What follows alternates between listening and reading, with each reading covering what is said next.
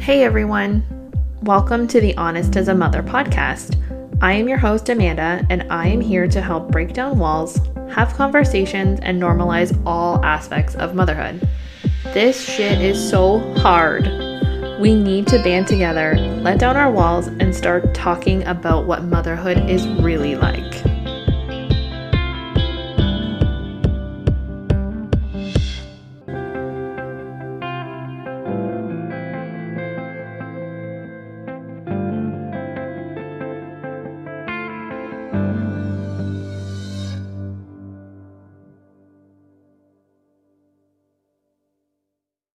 Welcome back to season two of Honest as a Mother. You're back with Amanda, and today I have a very cool guest who you guys don't even realize was so requested.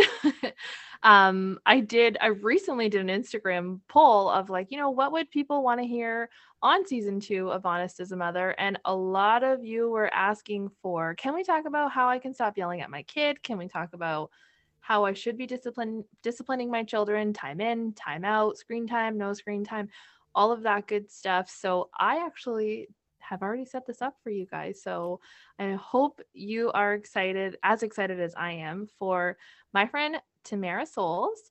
She and I met on Facebook actually during a um, a mutual podcasting group. And she is a psychologist that lives in Montreal and she is the girl that you want to talk to when it comes to disciplining your children. Um, so, welcome, Tamara. Thank you so much for coming on the Honest as a Mother podcast. I'm so happy to be here. Thank you for for having me. Oh, it's my pleasure. I and you have no idea how many people you're pleasing right now. I like the sound of that. You know what? Yeah. But the truth is, it's because we've all been in that boat. And so I'm not surprised that people are asking those questions because we've all been there, and including myself. So I'm happy to shed some light on that today. Awesome. Me too. I'm excited to dive into it.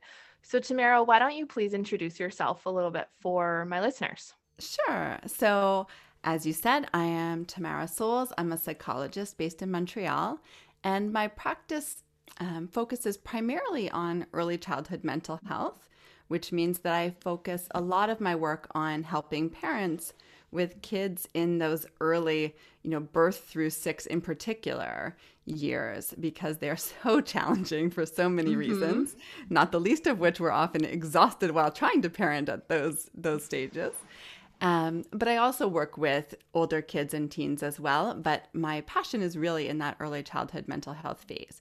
So I do a lot of parent coaching work and I work from the framework of um, interpersonal neurobiology, meaning I focus on using the relationship to help um, your child's brain development, you know, unfold in an, an optimal as optimal way as we can we can provide for them. Oh, that is so cool, and I'm so happy to have you because personally, I'm sure I can speak on all of mothers around the world. I think one concern that we all have is Am I doing this right? Am I totally screwing them up for life? Yeah. Um, I know that we all can reflect on how our parents did it. And like, as we know, generation for generation, everything changes. So we're all like, my parents did this, and this was not cool because they did this, this, and this to me.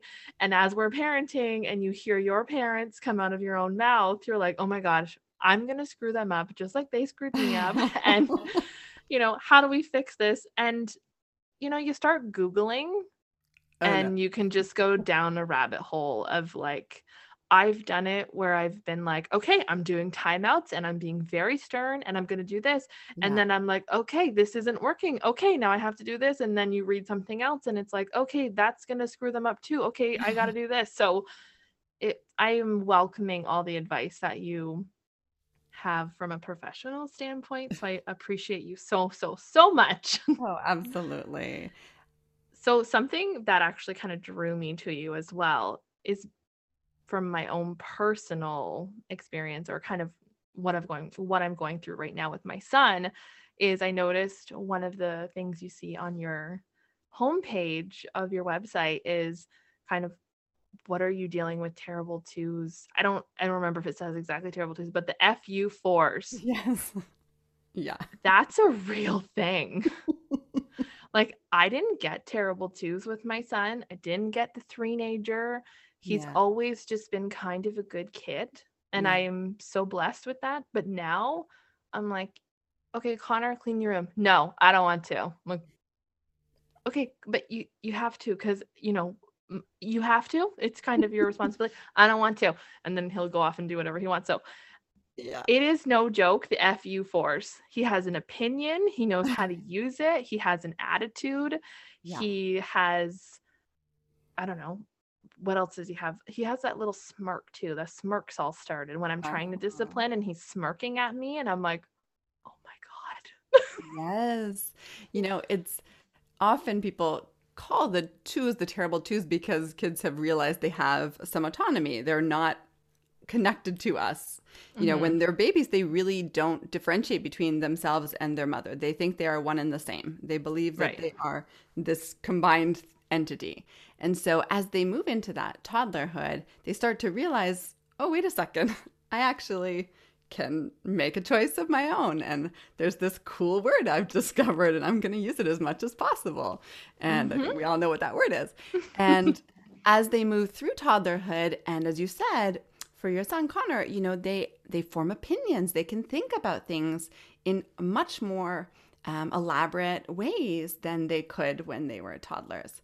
And so I have those on my website because I think it resonates with a lot of parents. They they feel those struggles at that time. But truth be told, one of the things that I think actually leads, and I know we'll talk about yelling at some point, but one of the things that actually leads a lot of us to be yelling more and be so reactive is because we keep viewing these behaviors as problematic rather Mhm. than as expected, right?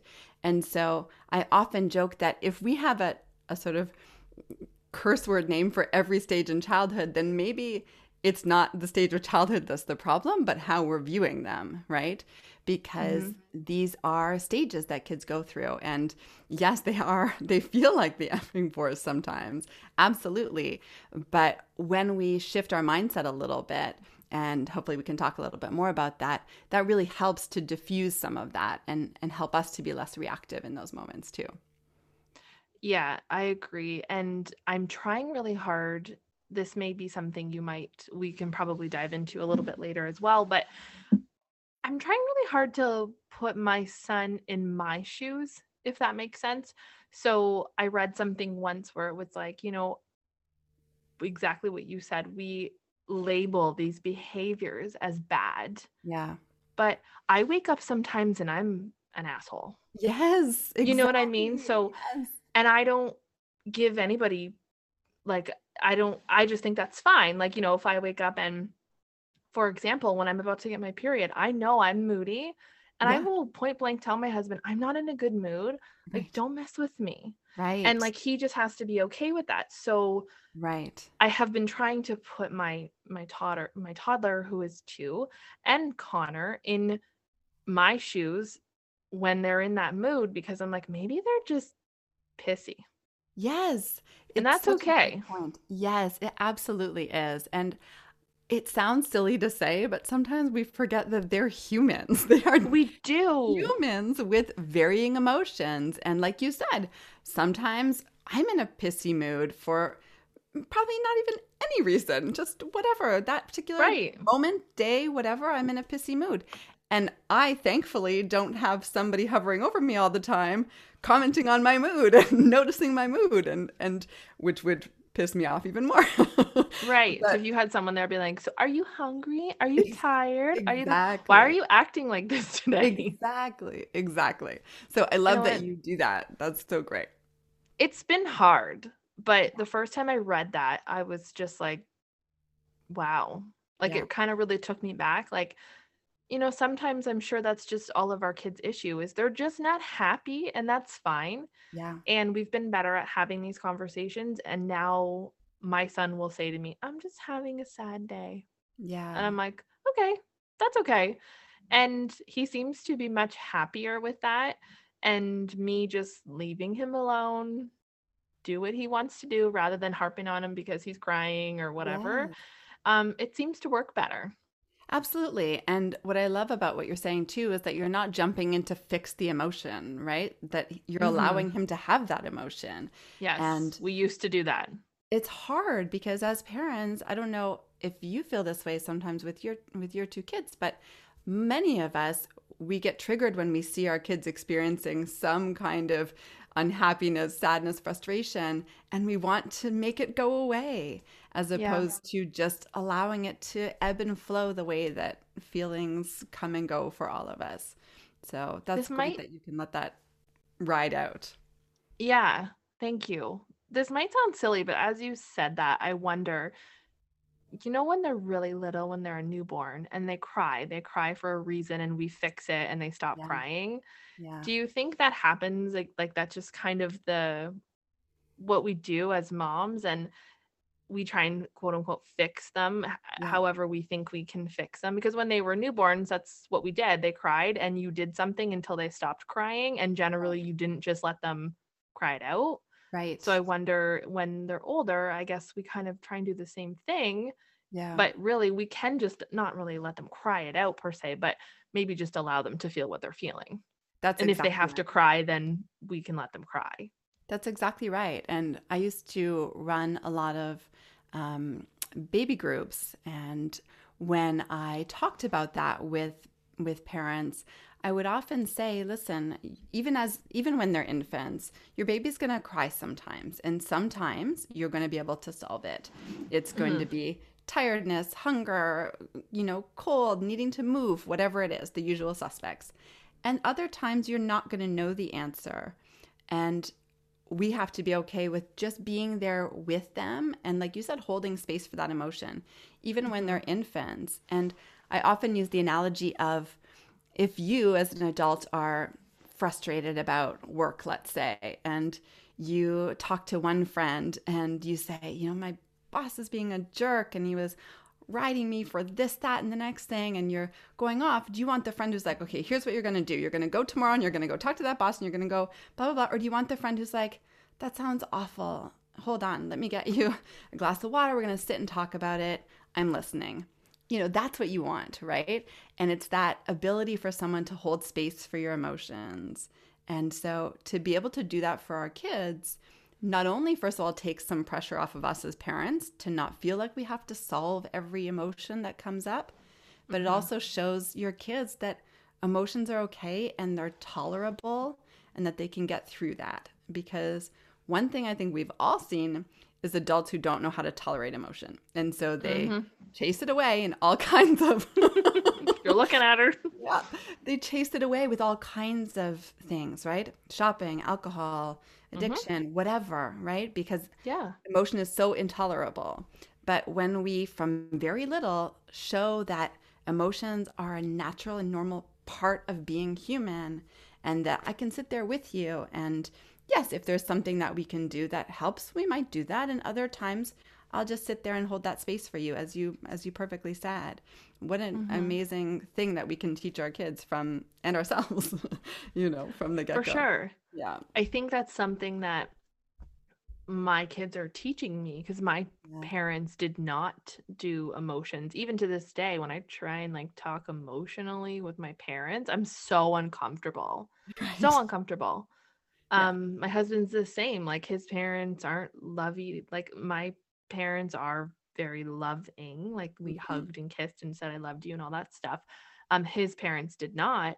So, you know, we're also trying to raise these children that have these big emotions. Um, Yeah. Both of my children seem to be sensitive. Yeah. So it's been it's been a struggle for us, but Mm. I think we're navigating through it. And I am finding that, you know, if anybody else is listening and they're struggling with it, I am finding that actually talking to your children about their emotions is so much more helpful. Yeah. Or if I just sit with Connor, especially since he's kind of able to understand his emotions, like Scarlett's too. So she's Yeah. just dramatic in her own little way Yeah. um her emotions are consistent of like if i didn't let her eat something right Yeah. whereas like connor will say stuff like this hurts my feelings when you do that and so as much as sometimes it guts me when he says those things i'm like pat myself on the back because i'm like I feel like we're doing, we're going in the right direction because he is actually saying, This is how you make me feel when you do this. Yes. Yeah. You're doing the work. So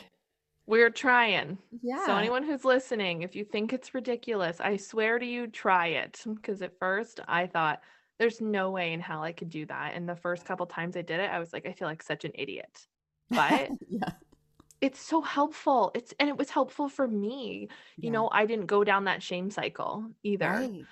Right. So, yeah. which is kind of leading me into this conversation of I really do want to dive into the yelling, but I do really want your professional opinion because you see again so much on social media, so much on Google, wherever, on the time in and the timeout. Yeah. So, what are your thoughts on this yeah. time in versus time out? Sure. So, you know, the thing is, the research on timeout um, shows that there may be some immediate benefit insofar as you might see increased compliance, right? But compliance is a dangerous word, and compliance comes at a cost, right? And mm-hmm. so often you might see increased compliance at that moment, mostly out of fear, but ultimately it's a short term gain for long term pain, as I often say, because what it ends up doing is it increases power struggles that happen in a family and mm-hmm. it erodes the relationship little bit by little bit. And ultimately, you know, your relationship is really the foundation of discipline. Our children do what we ask them to do hopefully because we have established a relationship of mutual respect and that that's how families function. And when we shift into these power struggles and these sort of top down control based strategies we erode the power of our relationship to help solve problems. And so timeouts don't work first of all because of that. And as I've said many times, most kids, when told to go sit in the room and reflect on what they did, uh, first of all, they don't have the cognitive capacity to reflect on their behavior. That's not a, right. a, an intellectual ability that they even have at that age. And right. what they are doing is just, if they are going at all willingly, which 95% of the time that's not what happens these you know parents will pick up their kid by the hand and it starts gently and then the parent the child resists and then they're in a battle just getting the child to the room sometimes they're at the door holding the door closed so the child doesn't leave the room so it's right. it's a shit show really of you know really what what's happening there and nobody is learning anything in those moments. You know, the child's fight or flight system is being activated. They're scared and they don't feel safe. And when that happens, learning is shut down. So we can't learn if we're not available to learn. And when our fight or flight system is activated, we're not available to learn. So no learning is happening in those moments, no matter what lesson we think we're teaching them as parents. They're not learning anything. The only thing they're learning is that this is the pattern of how they relate to you and how you solve problems. And so it ends up creating more problems than than we think it solves. So I don't do timeouts. It also sort of sends the message to kids that in in my time of need or my my biggest, you know, challenging time when I'm dysregulated, meaning like I'm not in control of my emotions, you're going to send me away from you, right? Mm-hmm. And you're not going to be with me. And there's this interesting phenomenon that happens that if we go back to kind of infancy, like you talked about before, most of us as parents accept that as parents of infants, it's our job to regulate them. And by that, I mean when we notice that they're tired or hungry or, or cold, we do something to help them, and that helps keep them in a calm and regulated state. But suddenly, kids stand up and start to walk, and we think, great, we're done. We don't need to help them co regulate anymore. But the truth is, they they really need us to co regulate them, meaning that they have to borrow our ability to calm and manage emotions to help them do it. And if we send them to their rooms to do that in timeout, they don't have the skills to calm themselves and, and do that. They might sort of peter out over time, you know, their their tantrum is going to eventually die down, but that's not because they learned how to manage that emotion. It just ran its course eventually. Mm-hmm. So, we're missing an opportunity to start teaching them how to navigate emotions. And that's where that time in idea comes in is that I can still hold a limit. For example, it's not okay for you to hit your sister. And mm-hmm. if you're starting to be out of control and you're maybe throwing things and we need to go to a calmer room, I can go with you and we can sit and I can breathe next to you, even if you're not willing to take some deep breaths with me, mm-hmm. you know, or I can offer you a hug or I can sit and look at a book with you and I can, you know, take a sip of cold water. I can model and engage in these self regulation strategies, these things that help calm us down in order to help you eventually learn these skills. And it takes time. You know, these are seeds that we're planting, they don't happen right away. But we try to plant those seeds so that as they develop these, you know, self regulation skills, as their brains mature, they have them there in their toolbox but mm-hmm. we're not building a toolbox if we're just sending them to timeout. That is interesting. And I like that because I noticed it myself. So I I was always very like pro timeout. Yeah. And with Connor and it doesn't work with him. Yeah. It just doesn't. Like he's too emotional. Yeah. And I noticed that and I felt worse when I put him in timeout. Right. And I was just told by my parents, like, you know, that's what we did. And so that's what I did. And it backfired in my face. Like I found when I punished him, it would backfire in my face every time. Yeah. When we were potty training, I can just give you an example. We he did great. And then he went through this phase where um, he has like a little bit of like social anxiety maybe or he just doesn't love socializing. So when he would go to daycare he mm-hmm. would pee his pants. He wouldn't tell anyone. He would just pee his pants yeah. and like you know probably three four times and then she'd be like he was soaking wet. So then he would do it when we were out and about. Mm-hmm. um you know he just so we were trying and we we started you know saying to him you know that you know we're, we're gonna put you in timeout or we're gonna take away a toy or whatever whatever. And he would do it more Right. So I was like, this isn't working. And so we started doing um, a chart. Yeah. So every time that he didn't pee his pants for yeah. the full day, he would get a sticker. Yeah. And then all of a sudden he stopped peeing his pants. Right. Right. So I see what you're saying. And it was like when we didn't yell at him for peeing his pants, yeah. he did better but I had to figure that out. But sometimes you don't get lucky and you don't get to figure that out. You just keep doing yes. it. And then you're like, why is my child broken? Why are they not listening to what I'm saying? Right. Why is timeout not working? And some people just keep doing it. Right. So, mm, yes. Thanks for explaining that. Do you believe in like a time in space? Like I've seen things where it's like, this is like a time in chair and they can have their iPad or something where they just have a oh. moment to just calm themselves down. Or what you were saying is, I guess it's just as easy as let's just go into the other room, let's have a conversation, yeah. hug it out, breathe it out, yeah, whatever. I mean, listen, I think that like many things in parenting, I don't want people to be getting caught up in creating this Pinterest worthy calming corner, right? Like That's what I've seen, the calming yes. corner. Yes, exactly. It's it's not about that. And yes, that's great. If you have a space that is consistent that your child identifies as a place where they can go, great. But it doesn't have to be this elaborate cocoon in its own area with all right. these things at the ready. It just right. needs to be a place where it's probably free from some sensory distractions. So a little bit of buffer from noise and a place that's a lot of kids like more enclosed spaces. So a room is okay, but you know, some kids really do like those sort of IKEA egg chairs with the the front that comes down. But those things are not necessary, right? Yeah. I often say having a couple of things handy like um, a bottle of water and a snack and maybe preferred teddy bear and you know maybe some crayons and paper just a book, like having just a few things handy that can be go-tos in any quiet space is is fine. And some kids actually, especially if they're really having a pretty big meltdown, trying to move them to another room is counterproductive.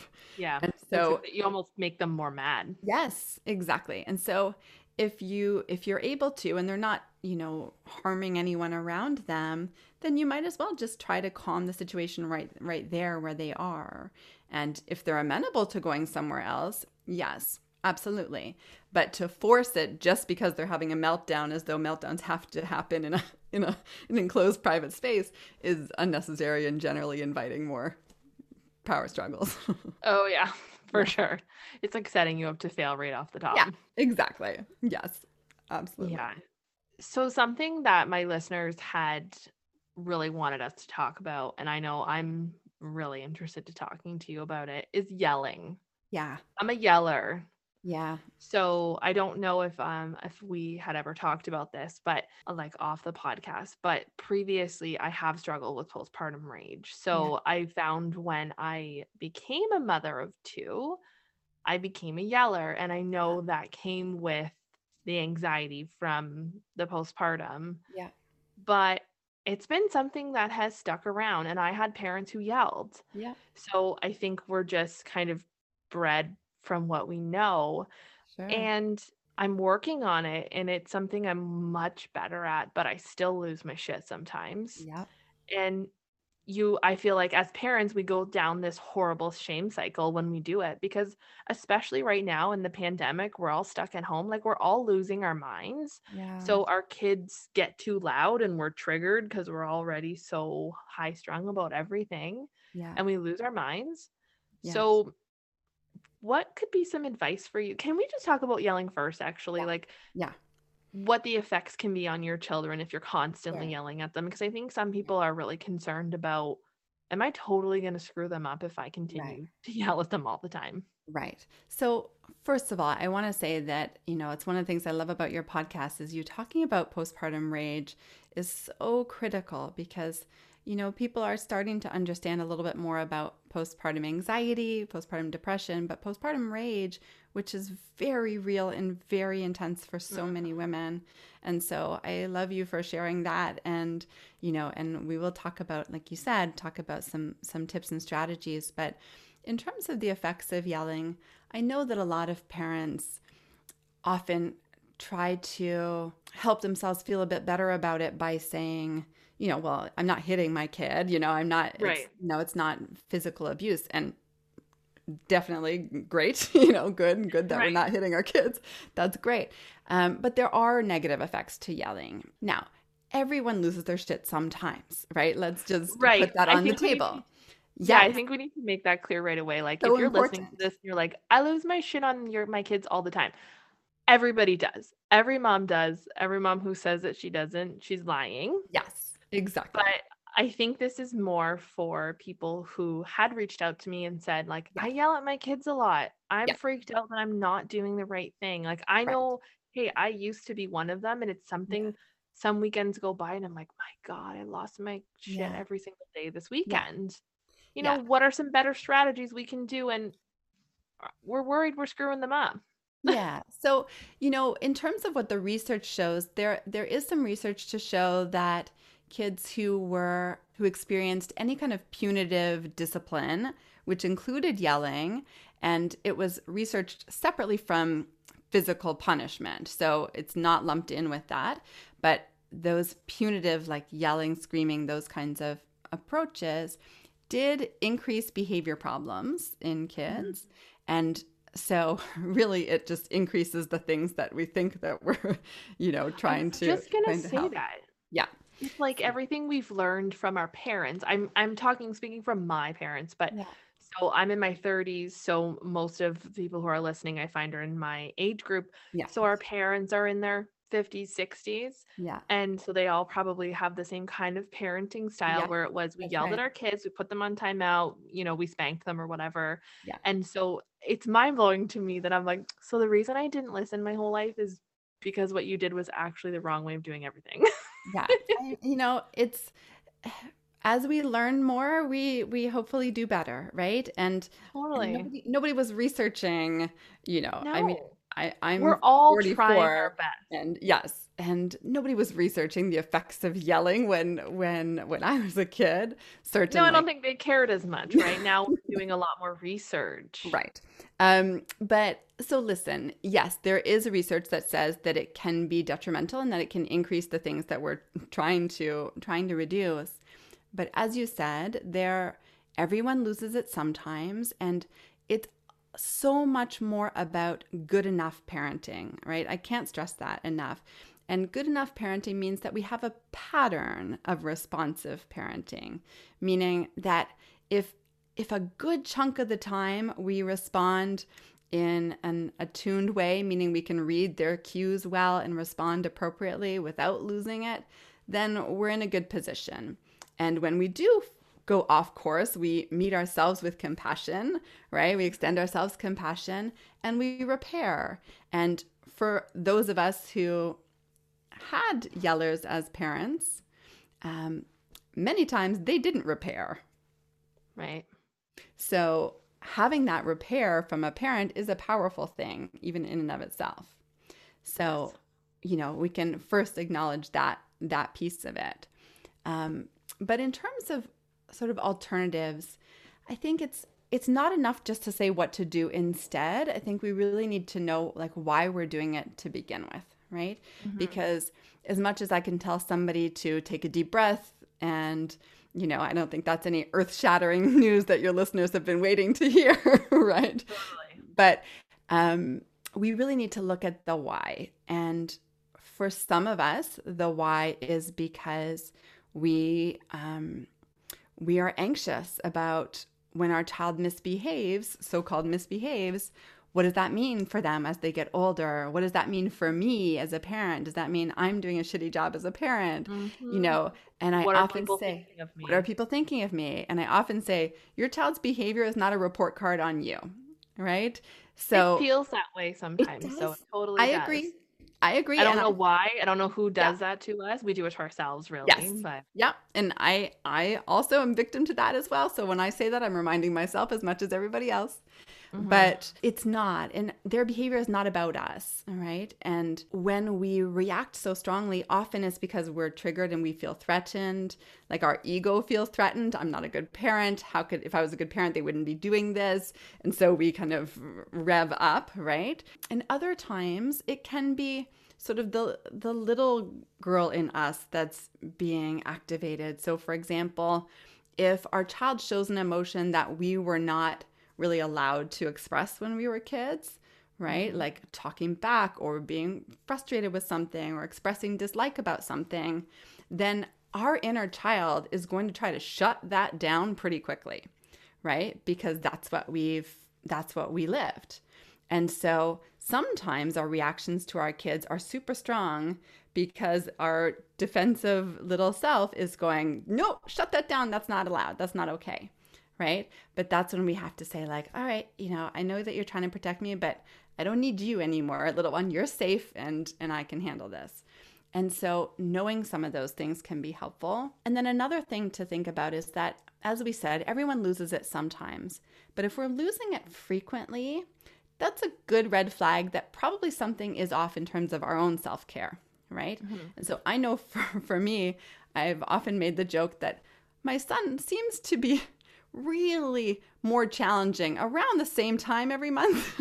mm-hmm. Don't so, they though? yeah, so clearly it's not him. right. That is a definitely a you problem, but I mean, yeah. You're self-aware. Yeah. Sometimes, not always. And yeah. I'm just going to put it out there like when you're a mom and about to get your period, you get a golden ticket. Yeah. yeah. Sometimes. Yeah.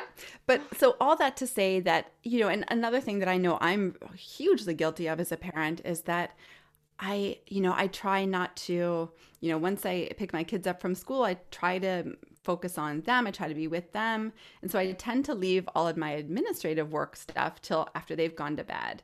And, but then I also want some downtime. And so all of that gets pushed into the really late night and mm-hmm. then I'm not getting enough sleep. And when I do that chronically, then I notice it. I notice it in my mood. I'm more irritable, more snappy, a little more sarcastic, like all of those things come out.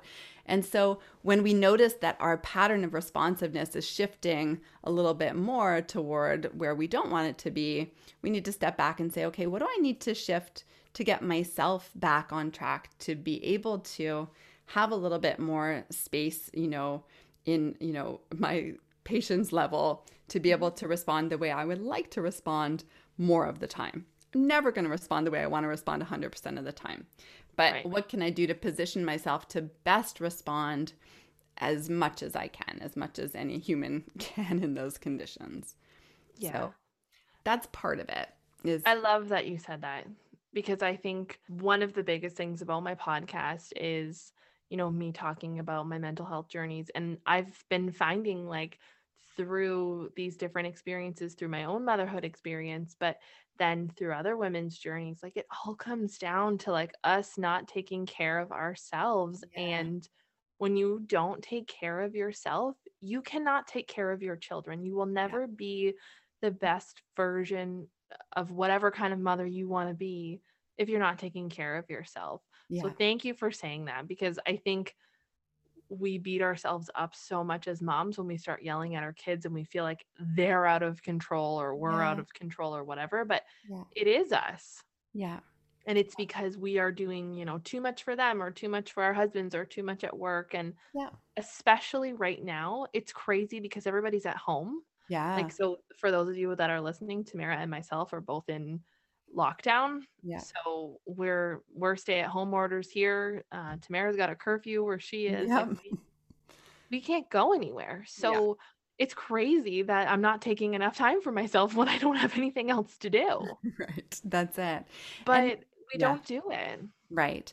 And you know, the other thing that I want to add is that although I'm saying that those patterns are signals to us to look at what we need to change about ourselves it's not about blame and it's not about right. you know this is your fault. It's just a sign it's just a signal and then we we pay attention to those signals right? And yeah, that's it. So it's not it's not blaming and it's not it's certainly not shaming. It's just looking at it and saying okay what do, what do i need to shift? And often when we're when we're yelling frequently we either need to shift our self-care or shift our expectations. Those yes. are the those are the two main things that I would say if I had to distill it down, those are the two things that we need to look at. So either our expectations are off, meaning that if your child is giving you the same reaction to the same situation over and over again, the problem is not your child. The problem is expecting that they can do that better, right? Mm-hmm. And that's when we get caught up in what I often call the case of the shoulds, right? You should be able to do this without me helping you. You should be able to brush your teeth without me reminding you 10 times along the way, whatever mm-hmm. it is. And when we get locked in those case of the shoulds, that's when we lose it because we think it can happen and it's not happening and it's chronically not happening. So we lose it. But if it's chronically not happening, they're telling you that regardless of what you think should be happening, they're not able to do it. So when we shift our expectations a little bit and try to scaffold, meaning like support them a little bit more on that journey, then often that that changes a lot. So we look at those two things. Is it my self-care or my expectations? And if we can look at those two areas with some honesty and self-reflection, often there's where you'll get some big bang for your buck in terms of shifting your reactions. Awesome. No, thank you for saying that. Cause yeah, as I was as you were saying it, I'm like, yeah, I think that's so important that moms that are listening know that no one's shaming you. Yeah, if you no. yell, no one's shaming you. And if you don't take care of yourself, no one's shaming you. But it is something, it's just such a red flag. And I don't think that anyone will really understand it until they until that behavior within themselves changes, right? Yeah. Yeah. Um, so thank you for explaining that. And the expectation thing, like I'm sure everyone who's listening is going to be like, "Yep, I've done that."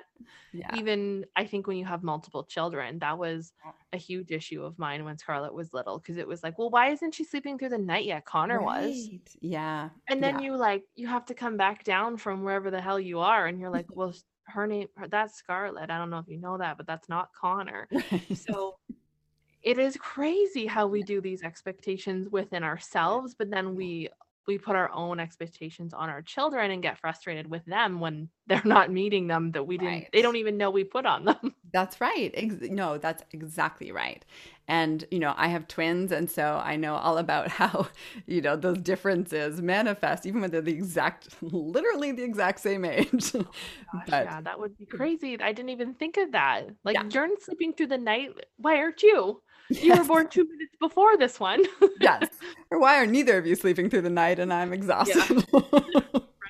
But yeah, but you know, ex- exactly what you said. I think about, for example, in the mornings when, you know, for especially when we started this school year and after the chaos of the spring and, and so on, when we started this school year, I was trying to ease them in to the early wake ups again because one thing we Mhm. did enjoy about that period was really not having to wake up early for school. And so i'm trying to ease them back into that. And so i would push it kind of to the last minute so that they got the most sleep. But then i'm butting heads with my son who definitely is a meanderer when he's doing jobs. And and i'm rushing him. And i'm thinking and you know every once in a while i need my husband who's more you know more objective and can see outside of me and be like wait a second you know you're really on him this morning. And that's i'm like right you know my trying to let them sleep till the last minute is just shooting me in the foot. It's not helping. I have to remember that he needs the meandering time. And so i got to walk that back. And so again our expectations and, and shifting. What do i need to do differently to change sort of the infrastructure of the situation to make it more likely for them to succeed and then for me to succeed right? So mm-hmm. often when when parents ask me about like how do i solve x problem? What do i do when my kid does this? And more often than not it's not really about what you do when they do that. So for example you know it's not about what i do in that moment when my son's meandering in the morning it's about solving the problem at the back end so that that is not a problem right? And so it's pulling back in a way to see bigger picture. So again when our reactions are sort of disproportionate to a problem let's zoom out a little bit and say what is it that i can adjust in this situation that's going to make us all more likely to succeed? Yeah, no, that's great advice. What would be your advice to a parent like myself who is getting better at yelling and they do lose their shit on their kids? So, if I can tell you what I've been doing, Yeah. is after I do it, instead of allowing myself to go back down that shame cycle, I do give myself compassion in my head. And then I go to my kids and I apologize for it. yeah And I just tell them, I'm really sorry. That is not okay for me to yell at you like that. I'm very frustrated because you did whatever, but I shouldn't have yelled at you like that. And I'm sorry. yeah And so I try and explain where my emotions were coming from, but then also acknowledge, like, that's not cool and I shouldn't have done it. yeah Is that the right way to handle those things, or what would your advice be? Yeah, you know, I think some psychologists would give differing opinions and but I think the repair is important and so I think apologizing is great modeling. I think that some people are concerned because you're they view it as putting a lot of weight on your child to kind of forgive you for your for your you know whatever that Right. happened. But what I would say is that often when when I apologize to my kids and if they say it's okay mommy, I often say no and you know all you have to do is say you know thank you for your apology or something like that, right? They don't have to say oh it's okay because it's not okay. And I don't want them to learn that just because someone apologizes for something excuses the behavior or that it's their job to you know extend me forgiveness. It's not their job to extend me forgiveness. It's my job to take responsibility. And so, so I do think that's important, and I love that you do that. Um, and one of the things that that I find helpful, especially if you have you know an older older child, meaning not a toddler, um, is to to talk to them about your commitment to trying to yell less. And so you can kind of hold each other accountable for things like okay so you're going to work on this and i'm going to work on this. And when mommy you know m- missteps you're going to remind mommy. And i'm going to remind you when you misstep in this way And so I like being sort of open and honest and upfront with our kids. And like you said, when we inevitably misstep, we give ourselves that compassion and then we come back and say, This is what happened and I'm sorry. And mm-hmm. the only thing that I'll add there is that sometimes parents will do that before they're truly calm. And the risk in that is that what often happens is they go, I'm sorry that I yelled at you, but you really blah, blah, blah. right. And they go down the but and then go all over again about what their kid did wrong. Right. So, I'm sorry I yelled, but I yelled because you did this and yes. you did this and you did this and you exactly. made me this way. exactly. Exactly. So we want to yeah, kind okay. of avoid that. And so we want to make sure that really we've taken a moment for ourselves because you know we we have to take that moment to calm in order to come back to that situation and then we can come back with sincerity and and integrity and and take responsibility for that misstep. And it will happen again in the future at some point. But it totally. does get easier over time. I love it. No thank you. That's helpful. And i'm going to remember that. And i do make sure that i'm cool as a cucumber when i have that conversation because i know that's what i'm going to do. Like i yelled because you did this and you made me yeah. feel this way. And then all of a sudden now i'm mad all over again. Yes exactly, exactly. and uh, I do want to share with you because now that you said like older kids. So with my lovely FU four year old, because mm-hmm. yeah. he's getting real witty. Yeah. Because we have this open relationship, we do talk about emotions a lot and we're getting much, much better on this. And I noticed some things that he says, I'm like, yes, like, you know, it's and we're having good conversations clearly because they'll come back at me. But last weekend, he says to my husband, don't say that because mom's gonna get mad. I forget what it was. And then I was like, I'm not gonna get mad. And he's like, You always get mad with stuff like that. And I was like, Oh my god, he's calling me out on my shit now. he's calling me out. Yeah. I think we're being too open and honest here. yes, it's you know, kids are a powerful mirror sometimes. Aren't they though? I'm like, I'm not gonna get mad about that. He's like, Yeah, you would. Like, okay, maybe I would, but now I'm not gonna. That's it. Yeah. I know they're powerful, aren't they? They are. And uh, it, those those moments when you hear your own voice reflected in your child too, you're like, oh, that that doesn't sound as good coming out of you. no, it's almost as bad when I hear sorry mom, but almost as bad as when I hear my mother come out of my own mouth. yes. That's right. And that's such a great point because, you know, I those inherited scripts, right? Those those things that we as parents may have heard from our own parents mm-hmm. that just kind of fall out of our mouths. We don't even, totally. you know, think about them. And the example that that I've used before is my kids drinking milk with a straw and blowing bubbles in the milk. And my immediate reaction was stop blowing bubbles. And then I had to think about like, wait a second. Why? Right. Like why? what exactly yeah, was I concerned about? What happened there? and My um, the same thing. well, that's it, right? And it's these it's these scripts that we that we inherit and we may have inherited them from our parents or from from wherever, from culture, you know, more wider culture. But these unexamined scripts are are dangerous because they really do put us in this position where we're in these top-down control-based modes often when we don't examine those and we don't step back because when we're saying no to blowing bubbles in our milk, as I did that day, you know, mm-hmm. then we're really setting them up to really kind of push back against us because we're controlling things that are so unnecessary to be controlled. right. For sure. So sure. clearly I have my own, you know, we all have our own stuff that we work through and when we're like, whoa, where did that come from? We are all good parents and we all have things that we'll have to work on through this whole process and even yeah. then when we think we're perfect parents something will come up and we'll be like damn it now i have this to work on so thank you for validating all of that of for course. us and that it is normal to yell at your kids guys it's normal to lose your shit and if you notice a change in your behavior then like tamara said just evaluate the situation and see what it is that's going on. Yeah. Um, if you're not usually someone who yells, and hopefully we were able to give you some tips if you are someone who usually yells at would like to change their behavior. Well, thank you so, so, so much. I appreciate your time and all of your advice. I would love to give you a chance to tell my listeners where they can find you. Tamara also has her own podcast. And I know that you also said that you have some free webinars coming out. Um, yes. So I would love for you to share that with my audience, please. Thank you. So, yes, I do. I have I have an online parenting course that's going to be launching in February.